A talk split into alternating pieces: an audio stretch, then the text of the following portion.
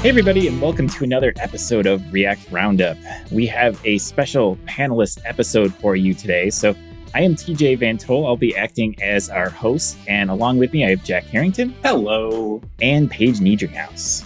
Hey, everybody. All right. So, as a topic today, we were going to discuss how to stand out, uh, how to stand out in a crowd, how to stand out as a software developer, how to get your name out there, really anything under that sort of umbrella, because we know it's a common thing we get asked about a lot. All of us here have done that to varying levels of success, right? like that's it's always debatable, but uh, we've at least had, yeah, we at least had some minor successes we can celebrate and and talk about. So maybe we could just start with the the basics, right? Like, I guess who wants to kick us off? Like, what are what are some tips we have from people that you have a software job, maybe you've been doing it for a while, but you want to get ahead for whatever reason money, pri- uh, prestige, whatever. Uh, what, what's a good place for people to start? Hey, folks, this is Charles Max Wood from Top End Devs. And lately, I've been working on actually building out Top End Devs. If you're interested, you can go to topenddevs.com slash podcast and you can actually hear a little bit more about my story about why I'm doing what I'm doing with Top End Devs why I changed it from uh, devchat.tv to Top End Devs. But what I really want to get into is that I have decided that I'm going to build the platform that I always wished I had with devchat.tv. And I renamed it to Top End Devs because I want to give you the resources that are going to help you to build the career that you want, right? So, whether you want to be an influencer in tech, whether you want to go and just max out your salary and then go live a lifestyle with your family, your friends, or just traveling the world or whatever. I, I want to give you the resources that are going to help you do that. We're going to have career and leadership resources in there, and we're going to be giving you content on a regular basis to help you level up and max out your career.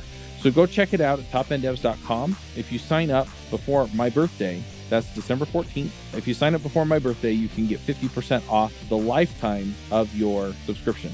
Once again, that's topenddevs.com.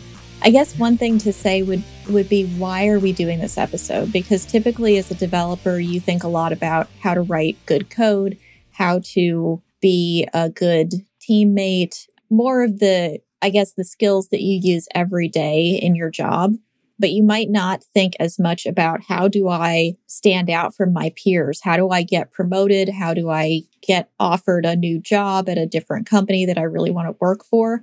So these are the kind of things that developers who are who are going to stand out would typically do. And a lot of times it is going to be outside of your day-to-day job you're going to be maybe doing something on the weekend or doing something after work. And it doesn't necessarily have to feel like a lot of extra work or a lot of extra effort, but it is going to be something that helps set you apart from the rest of your coworkers who come in, do their job, go home, and turn off the computer, I guess is the best way to put it. But like you can gather from all of us, I mean, the fact that we're hosting this podcast is one of the indicators that we're doing something a little bit different because there are plenty of good developers, probably many who are better than all of us combined, who could be hosting this podcast but are not.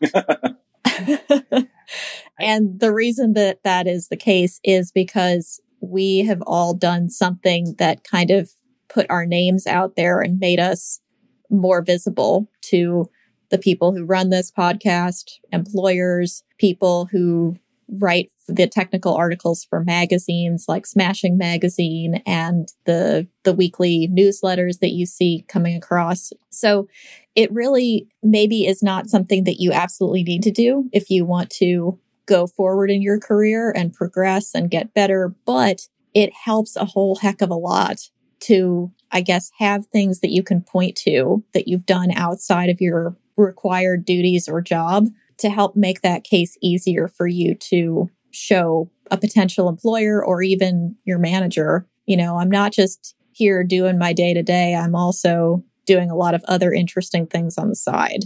I definitely agree. I, I think if you have like a GitHub out there at the very least, coming at it from the man- from the hiring perspective manager, hiring manager perspective is where, you know, where I'm coming at from. Like if I'm looking at somebody's resume, the way that it stands out to me is if they've got code sandbox links that I can click on like right there and go and I can see your code and play with it and be like, oh wow, that's actually pretty cool. That's neat, you know.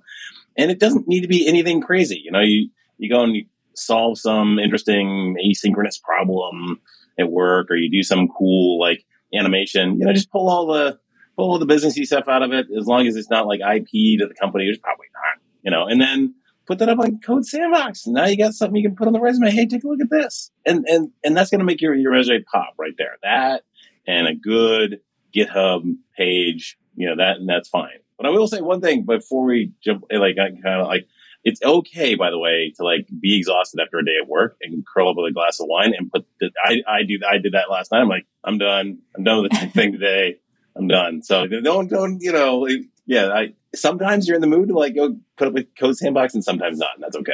Mm-hmm. Yeah, I think I like focusing on the why first because th- this isn't necessarily something for like you really should have a reason you want to do this because there there's many different ways you can live your life and if you're totally happy doing your 9 to 5 job then mm-hmm. the more power to you, right? Like because yeah. Paige mentioned too that this is likely outside of your normal work hours. I'd say it's almost certainly outside your normal work hours unless you're extremely fortunate and you have some sort of position where you can put things out there in the public. I think that mm-hmm. is the minority by far. And yeah. I could say, like, from my own personal experiences, I got started on doing my nine to five job and then doing some things outside of work hours to try to sort of get my name out there and get ahead. So I think y- you want to have some reason you're doing that, right? Mm-hmm. Because it is, it, it does take time. So in my case, I felt I did stuff I thought was fun or that I was motivated to do. So it didn't feel like I was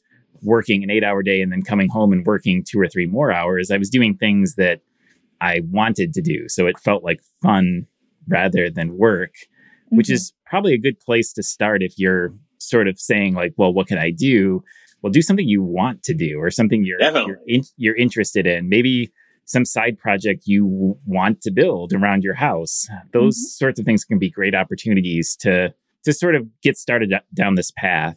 Yeah, IoT. You can do all kinds of fun stuff in your house.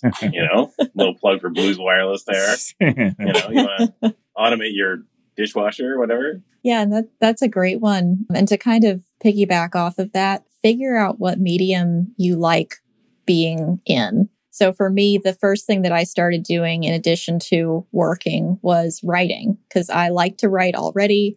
I feel like I'm a pretty decent writer. So I just opened up a Medium account and started writing about things that I had learned at work, things that I had learned in side projects, things that were tricky, but I had figured out a way around it. So, you know, it might not be a massive tutorial. It might just be something really specific, like how do you have a card that's clickable and then a button inside that card that's clickable. It could be really, really specific, but I can almost guarantee you that somebody else has run into that same problem and looked for a way to fix it.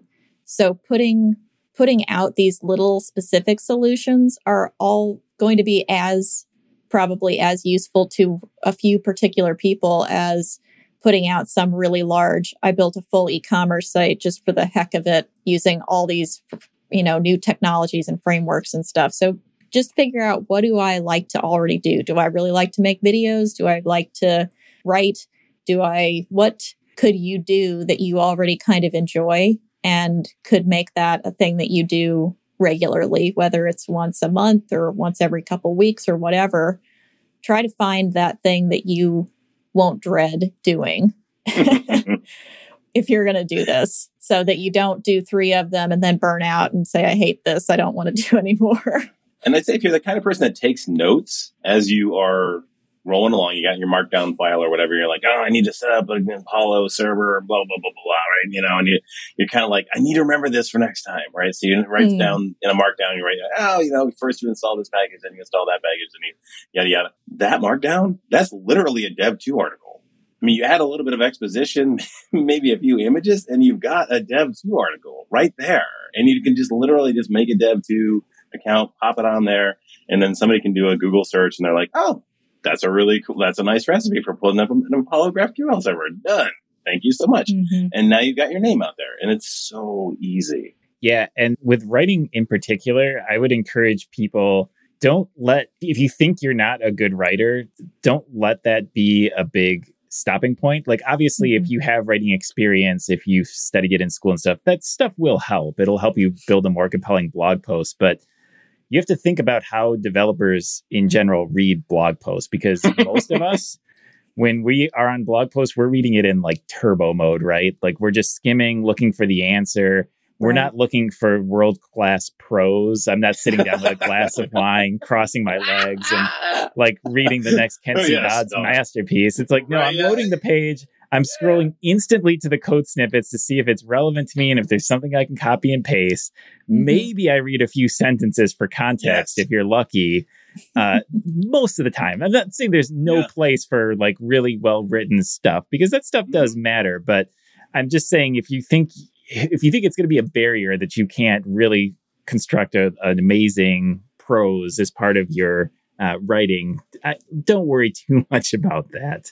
Seconded and yeah. thirded. I, I remember I was writing for one company and they were, you know, I had this article and it was very popular on like setting up a chat server, but you had to initialize the database first, right? So it was like, here's the, here's the code that's going to hit the, the, the uh, database server and it had to be initialized first. And the initialization code was the, the block above it.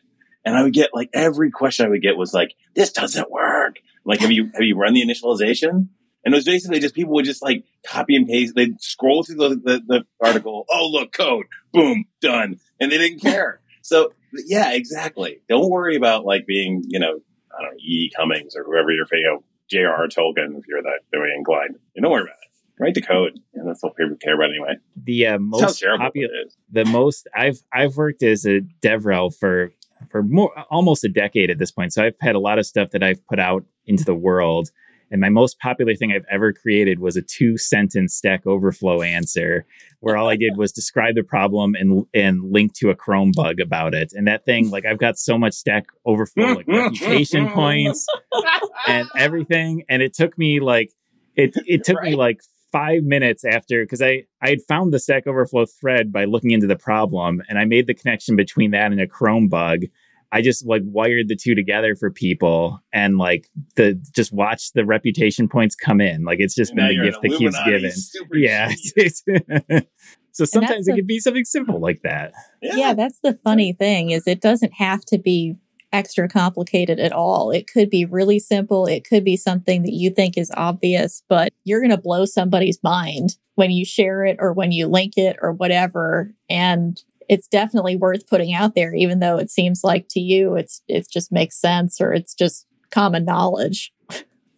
so I, I do have one question. So if people are interested in writing, and Paige, I'll probably throw this to you first because you've recently I know experimented with a bunch of different just blog offerings, like different platforms. Mm-hmm. Do you recommend people to start on like some existing platform like a Dev.to or to like spin up their own stuff? I guess I think it's sort of an interesting conversation because I know lots of people don't know where to go or where to start. So I curious mean, your thoughts on that. I would say that, yeah, start on some existing platform, whether it's Dev.to, whether it's Medium, whether it's Substack, whether it's something else that eliminates the friction from you actually writing something. Because I know so many developers fall into the trap of, oh, I've got to build my own blogging site, you know, on my website, or I need to set up a website so that I can write blogs. And that's just going to take you forever. And you probably are going to no, you know, stop building it before you even get to the posting section. So I would absolutely say start somewhere else that you don't have to build the infrastructure and build everything and make it look good and make it mobile responsive and do this and do that and the other.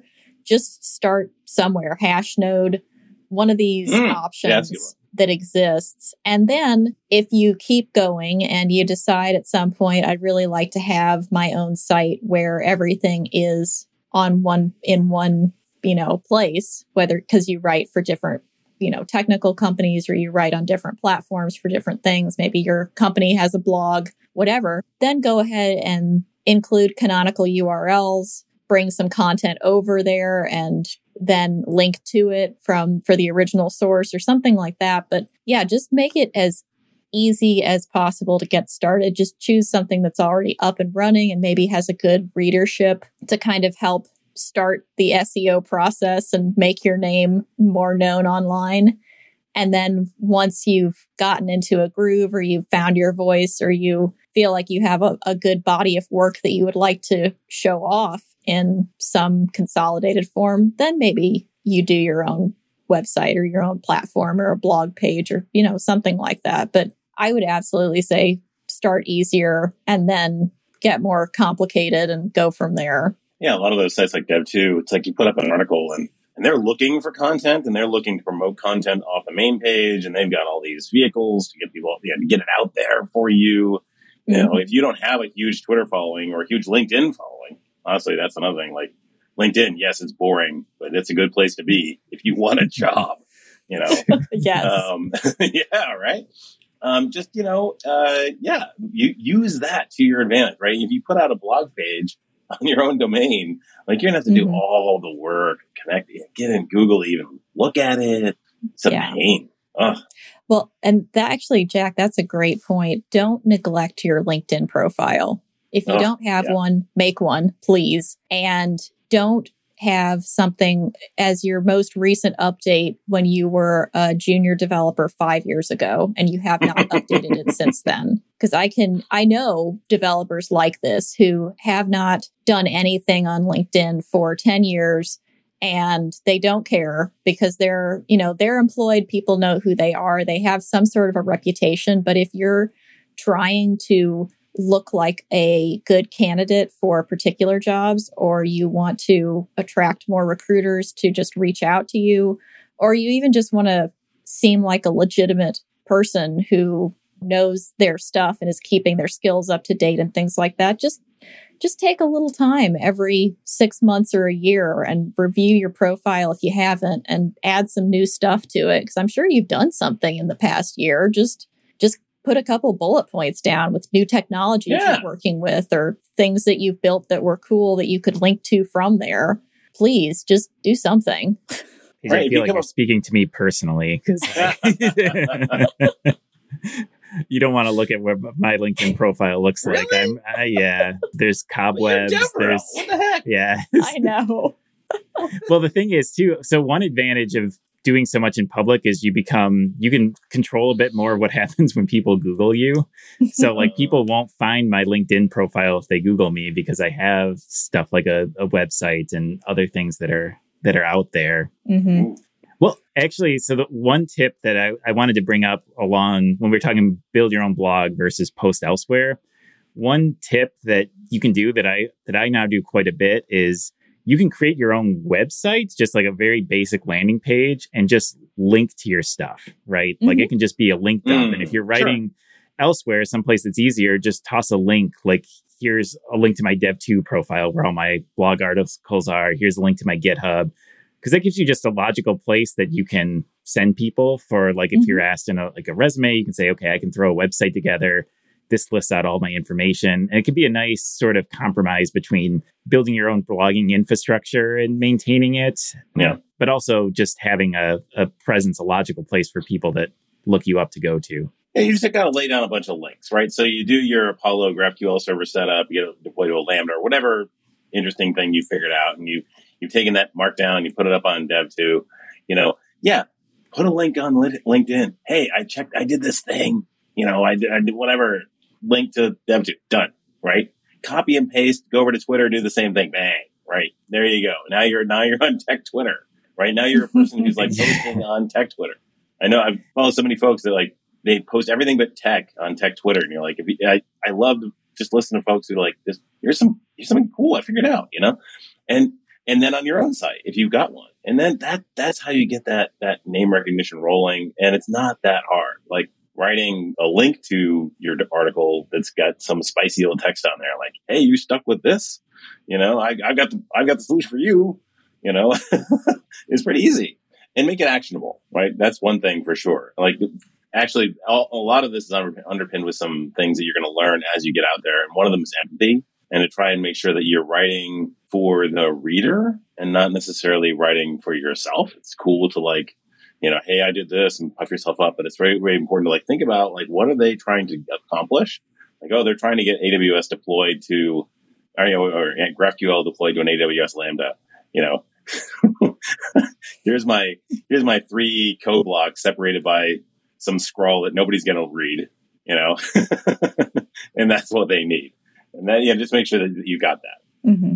Well, and one thing that that you might try to do, depending on who you work for and what what kind of time you have, is you might try and make some of these things that you're doing, whether it's putting together some sort of a little talk at work or it's putting together a blog post or things like that, try and tie it back to your work when you can.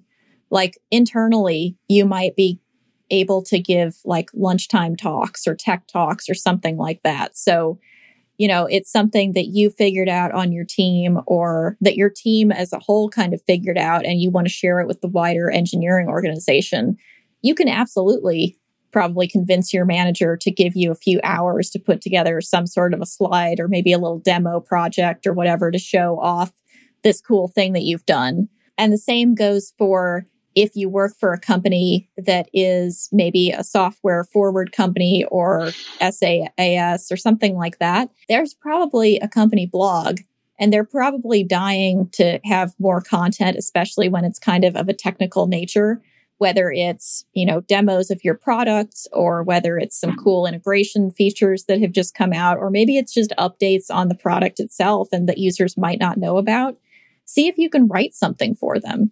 Because not only does that give you great visibility outside of your company because people come to the blog, they read it, they see that you're one of the contributors to it, but it also gives you great visibility inside because now you're not just a developer, you're also a content writer and you maybe you can make a video that goes with it or you can make a project demo or you know it just it broadens your skills it broadens your visibility within the company and it shows that you're not just a single person who can only do this you can also do these other things that are extremely valuable usually to marketing organizations and social media content teams and you know all these other interconnected pieces of of the organization.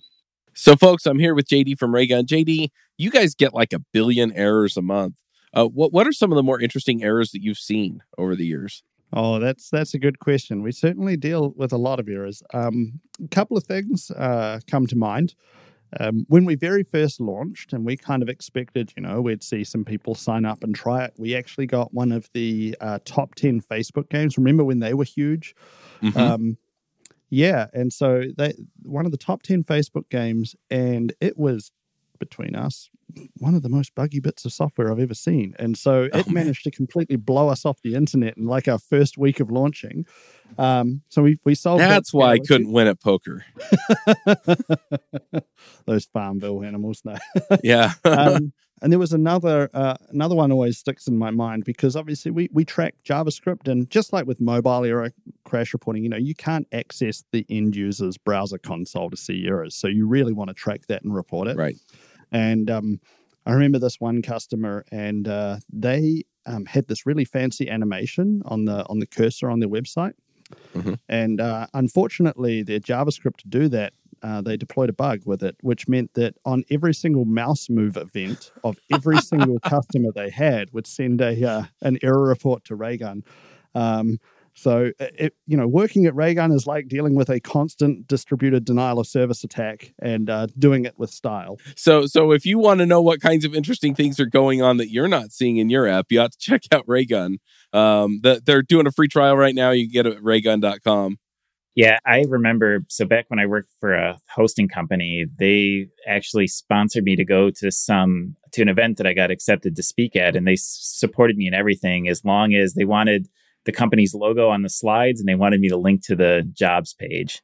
So, oh yeah, lots of times, you know, you can you'd be surprised. It never hurts to ask. You can get some support from even companies you might not expect because there's also something in it for them because if you're going speaking outside of your company, well, you're helping with name recognition of the company. Lots of times companies want to be seen as they're on the cutting edge. They're the types of companies that send people to events and can attract other people to come work there. So you never know. Um, even if you're at a place where that's not the norm, it never hurts to talk to your management and see what you can make happen because you might be surprised. I was talking to a guy at Facebook a while back, and he was DevRel at Facebook. And it was mostly about his impact. The, the metrics that he was judged on were mainly about recruiting, right? How can we get our name out there so we can get the best of the best into Facebook? And React was essentially like a recruiting tool to a certain degree, right? They didn't have to do that, but it was a great way to get their name out there and you know, make sure that people would aspirationally wanted to work at Facebook. So yeah, definitely. There's a huge vested interest for companies on the recruiting side. Yeah, hiring software developers right now is big business. and so any, you can get any sort of edge. Lots of times you'll you'll take it anyway yeah. you can get it. It's an extremely competitive market for React engineers out there, for sure. So, Jack, I so I'd asked Paige about writing. One thing we haven't talked on yet is the video side of things. And so I'll go to you for my advice there. So let's put yourself in the shoes of someone that's got a little bit of an interest in creating videos and YouTube. What what would you sort of recommend as first steps there? You know, when you talk there about doing brown bags, internally. That's actually how I got started most recently on getting into YouTube was I was, I was doing, giving brown bags to Nike on all kinds of stuff. I, I, did an IoT brown bag, actually. We had the entire table of like little, little, uh, plug and play IoT devices and everybody learned how to write C. It's pretty cool. Mm-hmm. And I'm like, you know, I could do this on YouTube and get more audience. And that's what I, that's what I did. But I got to say, I mean, every possible mistake when it came to YouTube. I, you know, I didn't do thumbnails. I didn't do good descriptions. I didn't do SEO.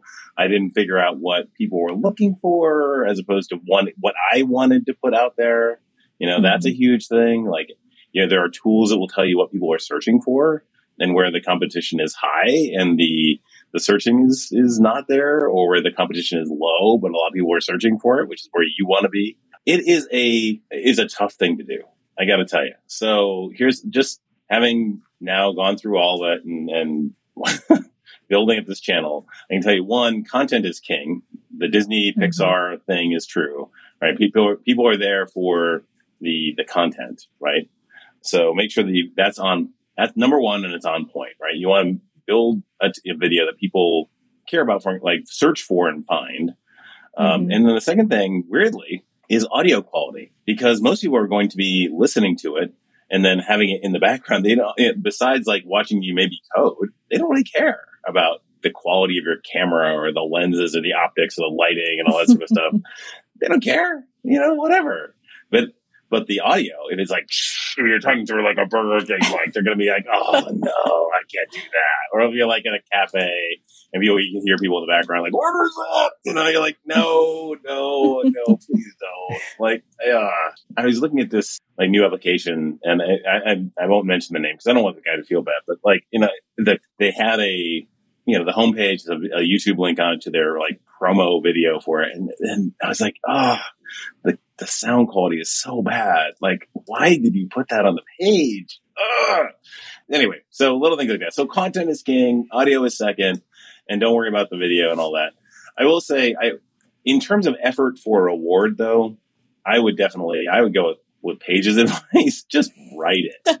it's so, it's like a hundred times easier to just yeah write it as opposed to record it and show it. Because when you record it, I don't care how many times you've done it, but your fingers won't work on the keyboard if you hit the record button. It's like you go into spasmodic mode and like you're mistyping everything. You're like, oh my God, I no. And then you're, you can't remember anything. You're like, what's my name? I don't even know what my name is. You know, like, ah. And it's just a mess. And, and none of that happens when you're writing. You just write. You know, you just write. And, and, and as TJ says, all they care about is code blocks anyway. So just give, give the people what they want. Don't worry about the flowery writing. And then, mm-hmm. yeah, if you, if you really want to get into it, I think YouTube is, is cool. There are other, other things as well. I think there's also, yeah, other, you can also like, if you really care about that, there's screencast companies that you can get connected with who will help you do a, screen, a screencast. You've done one. I've done one. Mm-hmm. And again, they'll help you do all that, and they'll actually give you editing resources as well. I don't, although I think for Paige, you did the editing yourself, didn't you? I did. It was very oh, I will never, hmm. never do that oh, again. Oh my god! Yeah. I learned a lesson. it's funny. You I finally got editing after, down after all this time, but it is, yeah.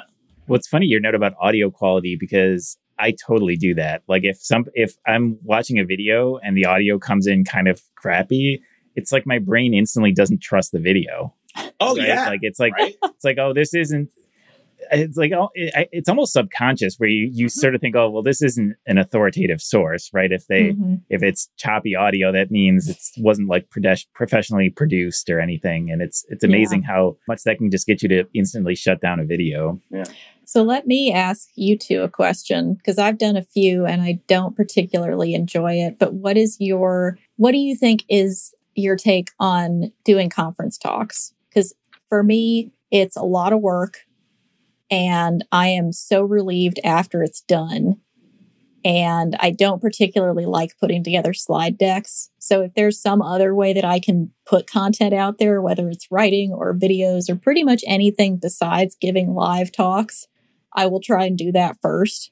But I'd love to hear, you know, what are your take on it? Because it's something that a lot of people talk about. They're like, oh, just go speak at a meetup or just, you know, you wrote this great article. Why don't you turn it into a talk? And it's just like, I don't want to. That is so much effort. Of work. Yeah, just go read the article. You'll probably get more out of it. but what do you, you know, what are your thoughts on that? Because I know that some people do do do the circuit even, and you'll know we'll take one talk on the road and just go talk at a whole bunch of conferences, which is really smart if you've got something like that. Oh, that's, yeah. you know, very broad reaching, I guess. so the big fun thing we'll, we'll get into the fun stuff first and then we'll deal with like the, the the messy stuff first but the fun thing of giving conference talks is you get to go somewhere and there are other people there other people that are people you probably find interesting right it's another software developer meetup and if you're a speaker you you tend to have more interactions with other speakers than you would if you're just attending a conference because You usually get if you're access to the speaking at a- green room. yeah you True. can hang out backstage Yeah. Get some and swag. Yeah. Free- yeah, get some like stuff. special Free swag. so that's one of the big appeals of doing it, right? You get life stories out of it. I've been to some cool places and given some cool talks, things I'll never forget. And so, yes, it is a lot of work um, to put these things together, especially like I'm, I've always had the opinion if you're going to do something like a conference talk, you should do it and do it well. right? And lots of times, Mm. something that you see somebody present on stage that takes 30 minutes could take weeks or Mhm. um, months lots of time the research behind it some of the good ones i mean there can be years invested into the background knowledge to make some of these things happen but i don't know it's it, it's it's an art it's kind of like what we've discussed before like as we go through these different mediums it's something i feel like you've got to be somewhat interested some people are paranoid of speaking in public it's it's its own skill in and of itself and it's like any other skill, it's something you have to do to get better at. Um, I Mhm. think I think there are certainly people that are more natural at it than others, especially if you've had some experience doing this at school or work. It'll definitely help. Uh, but anybody can learn to do it. You just have to do it. And doing like brown bags or local meetups or whatever uh, can be a great place to kick the tires, uh, try it out uh, before you start maybe submitting to some more you know, more prestigious uh, type events and s- stuff like that.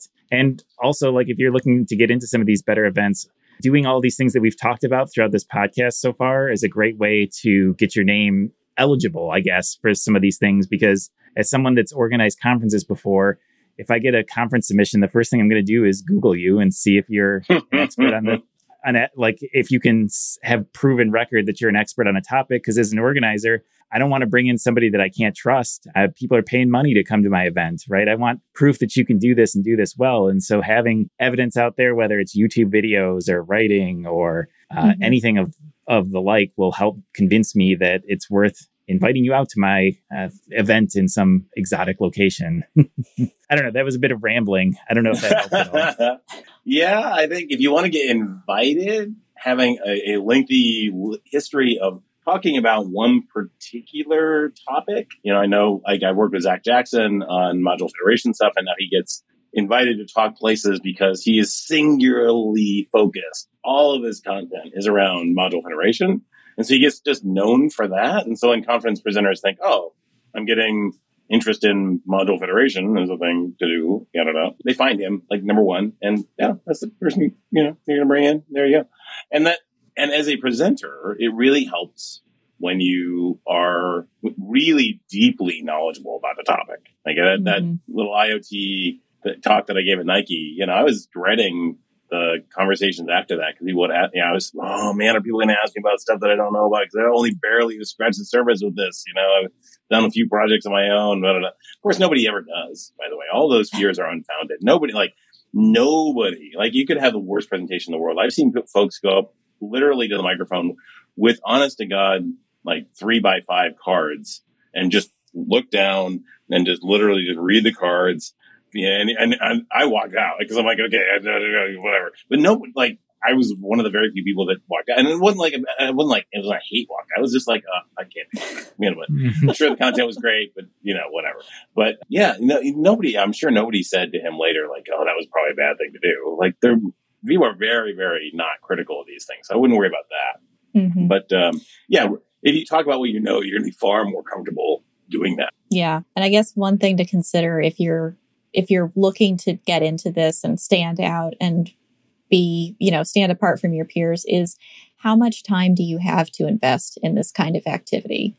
Because a conference talk is most likely going to require a whole lot more preparation and research and building demos and hours of just walking through everything so you feel confident about what the slides are versus a weekend where you learned something cool at work and you just want to bang out a five minute think piece on it and show people how you did it. Yeah. So if you've got kids or parents or pets or just a really busy life for whatever reason, also keep that in mind and how much time you can actually put towards these things. Because I know plenty of people who have the best of intentions and get started and they're really jazzed about it at the beginning and they turn out a bunch of stuff and then they fall into a black hole and they and it's been 3 years since they wrote anything and so you go to their website and you find their name and you see these five things and then you see see also that it was back in 2015 and they've never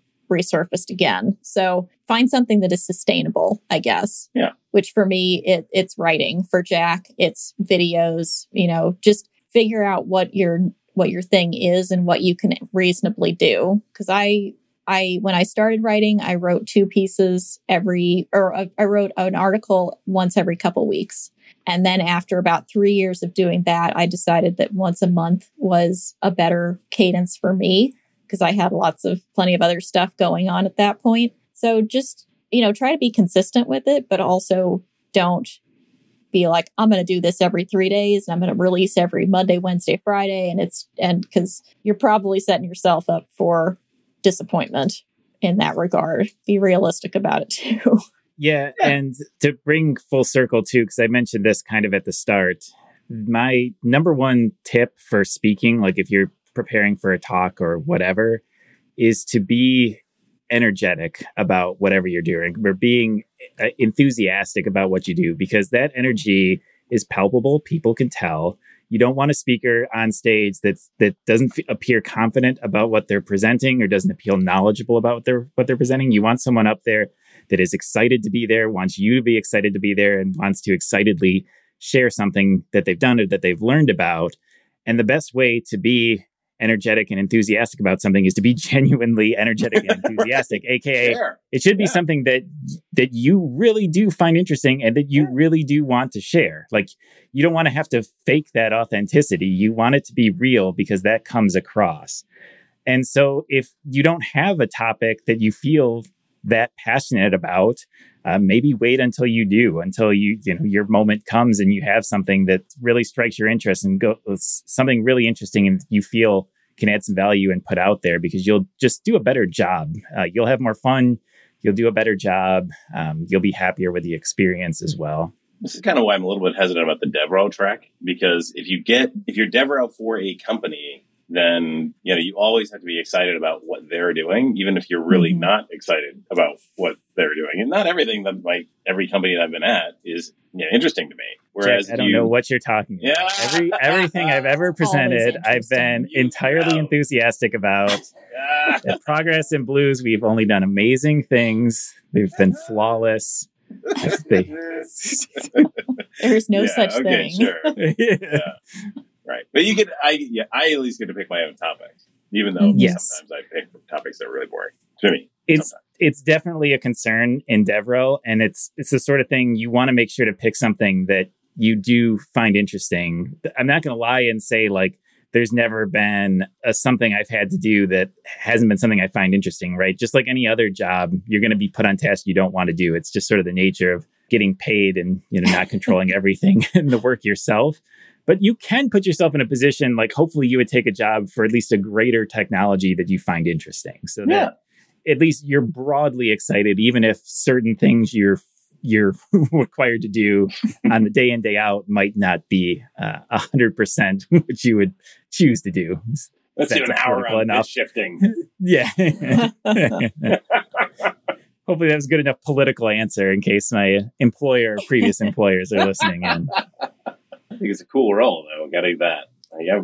Yeah. We're always consider DevRel something maybe I want to do. Mm-hmm. Not to take this too far off topic, but the the nice thing about the DevRel role for just the broader purpose of this conversation is most everything you do is in public, which mm. certainly helps with things like resume building and and that bit because unlike your work's not behind closed walls, it's sort of by design out there for people to view and to check out, which yeah. can be advantageous. Well, and that's if that's the, the kind of, you know, if that's the kind of role that you want to get into or you think you do, all the stuff that we just talked about is a perfect example to a potential yep. customer, potential client or employer that you would be great at it. You know, you have all these things to point to that say, I'm good at communicating, I'm good at building demos, I'm good at speaking to groups of people. All of this is exactly what a lot of DevRel is about. Indeed. It's also one of the ways that we source folks for this show actually. Mm-hmm. Come yeah, think of it, just kind of go really go meta on it. Like you know, oftentimes it's, hey, what did you do? What do you do? And it's like, oh, I wrote an article on Medium about how to do like I don't know parallax scrolling or something. You know, I'm like, mm-hmm. cool. Yeah, we're not reaching out to random people that work at you know, quick, quick, Quicken Loans, and I don't know. sorry, hey, sorry. It, there, there, there's like three people on this cool listening listening to this that like this really hit, struck a tone with them. But oh, we're not reaching sorry, out. We're not reaching out to random companies and just saying, you know, who are your random software engineers working at your yeah. apps? Like usually it's something somebody wrote something interesting and we think it would be yeah. f- uh, fun to chat with them about it. So, yeah. yeah.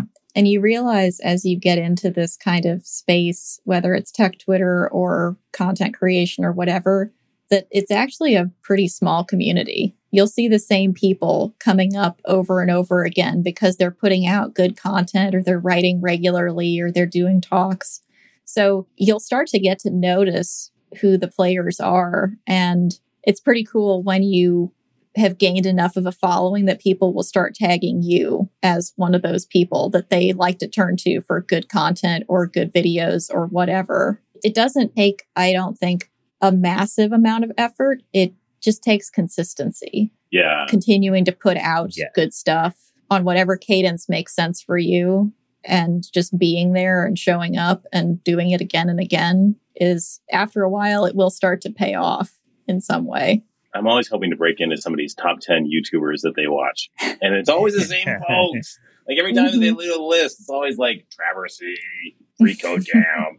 the other thing too, and this I guess this can be our last tip, my last tip at least, is that you don't even have to be a particularly great software engineer to be good at this sort of stuff as well. Lots of times too, if you if you're the type of person that struggles to learn new technology, that can actually make you uh, counterintuitively a great person to write content about it because you can experience the pain of learning something and can help convey that to others. So mm-hmm. don't let that don't if you don't feel like you're the the top 1% engineer or whatever, don't let that stop you either.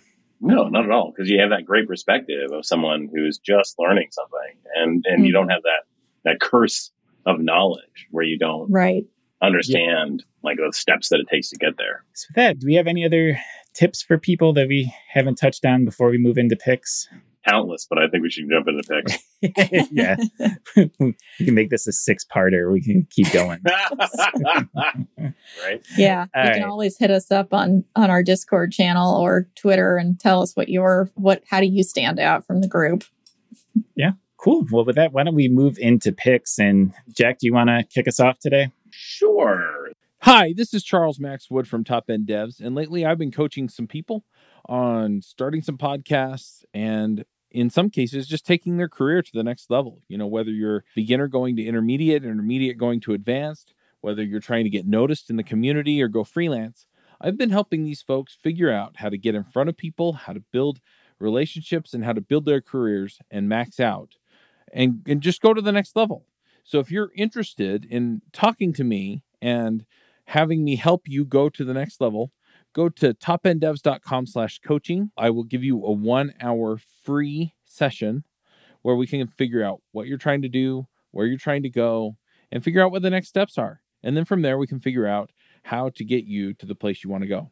So once again, that's topenddevs.com slash coaching. So I'm not sure if I mentioned this already. Maybe I have, but I'll, I'll do it again because it's cool and I've found a fresh perspective on it. And that's the there's a new application, terminal application. Only it's only for OS X. I, I apologize for that, but it's called Warp, and it's a Rust based terminal. It's considered they call it like the next generation terminal, whatever. It actually is really cool. Like I'm genuinely like as a person who's used a terminal before GUIs, right? I think this is an awesome terminal. But if you're the kind of person who is intimidated by the CLI and is like, I don't even know what it is, it's just like a third language I got to learn, this whole Unix command line, ugh. Like, but I have to learn it because I need to do like, can, you know, CI CD or automation or things like that. They have some really cool features in here. One of them in particular is an AI feature where you can literally say, you know, hey, how do I destroy, how do I find and delete all of the DS store files in this directory, right? You know, whatever. You hit return on it and it gives you back, you know, find dot, da da da name, you know, DS store. It writes it for you. Nice. Right. And that is so cool. And then, yeah, right. And then you like, if you, if you put that on the command line and you do like dash and then tab, it'll actually bring up like, oh, well, here are all the other parameters. And it'll give you documentation for each one. Like this is the one that does it recursively. This is the one that does it this. And you're like, oh wow, that's so cool. So in in, fact, I got to tell you, like I use that AI thing. It gave me a better pattern. I had been like taking find and typing it through Xargs. It, it was just like, no, no, no, there's a dash dash delete option. I'm like, oh, that's cool. Hey, neat. So like I hadn't seen that. I'm sure it came in at some point. I just didn't know. And there you go. So anyway, warp dev, cool stuff and it's free. I like that. Their tagline and their website I like a lot. It's writing code in your terminal shouldn't feel like 1978. Which is pretty good. Mm. That's pretty Yeah, 78 was a good year, but you know, yeah, not, Yeah. not the greatest for terminal. I'm definitely going to download this. This looks awesome. Yeah, it's cool. Hey, I got some sci-fi themes. I made some sci-fi themes for it. You know, if you're into Blade Runner or any of that stuff, because their themes are cool. They've got like nice kind of. But I I, I like sci-fi stuff. So I have like a Dune theme, things like that. I'll put that. in the link. Nice. Uh, Paige, do you want to give your picks? Sure. So my pick is also going to be a browser extension. And now I think it just came out as a Mac uh, App Store app as well. And it's called Honey. And what Honey does is you install it on your Chrome browser or Safari or whatever. And whenever you're on a site where you're in the checkout process, whether it's Amazon or any, really any site that has some sort of an e commerce part to it, Honey will look around on the internet for discount codes and will automatically try and apply them to whatever site you're on, or it will show you, you know, th- this is what I found. Do you want to add this to your checkout? So it's super nice in that regard. And you can also say, honey, I want to watch this thing and see if the price goes down because it will also just track the price of products over time to see if you're getting a good deal or if it's up from what it would normally cost. So it's pretty cool. I've used it a lot for Amazon. There's almost always some kind of a promo code that it can find, um, whether it's you know bonus points or discounts or this other seller is selling it for less or something like that. So it just came out with a mobile extension. So if you put it on your your Apple phone or your iPad or something, it can also do the same thing now. Um, so it's pretty cool. So I would say if you are interested in finding codes without having to actually do the digging, you should give Honey a try. Cool. And my pick is going to be Sonic the Hedgehog 2, the movie I just saw. nice. I think I picked the first one a little while ago. So I, I saw the second one. It's quite good. I, I I think the first time I picked it, I recommended it. Basically, if you have kids or if you're nostalgic about the original games, those are the two groups that I think would like it. And since I fall into both of those camps, uh, it was it was a blast. They did a good job with just little Easter eggs here and there, like callbacks to the original games and stuff. So it was just a lot of fun. You know, pretty well made kids movie. So if that sort of thing appeals to you, I definitely would recommend checking it out. I don't want to age you, but are you at the level where you played the original game and you had to leave it on overnight because you couldn't finish it all in one day, but you, there were no saves, so you literally had to Mhm. like, yeah, okay, I did.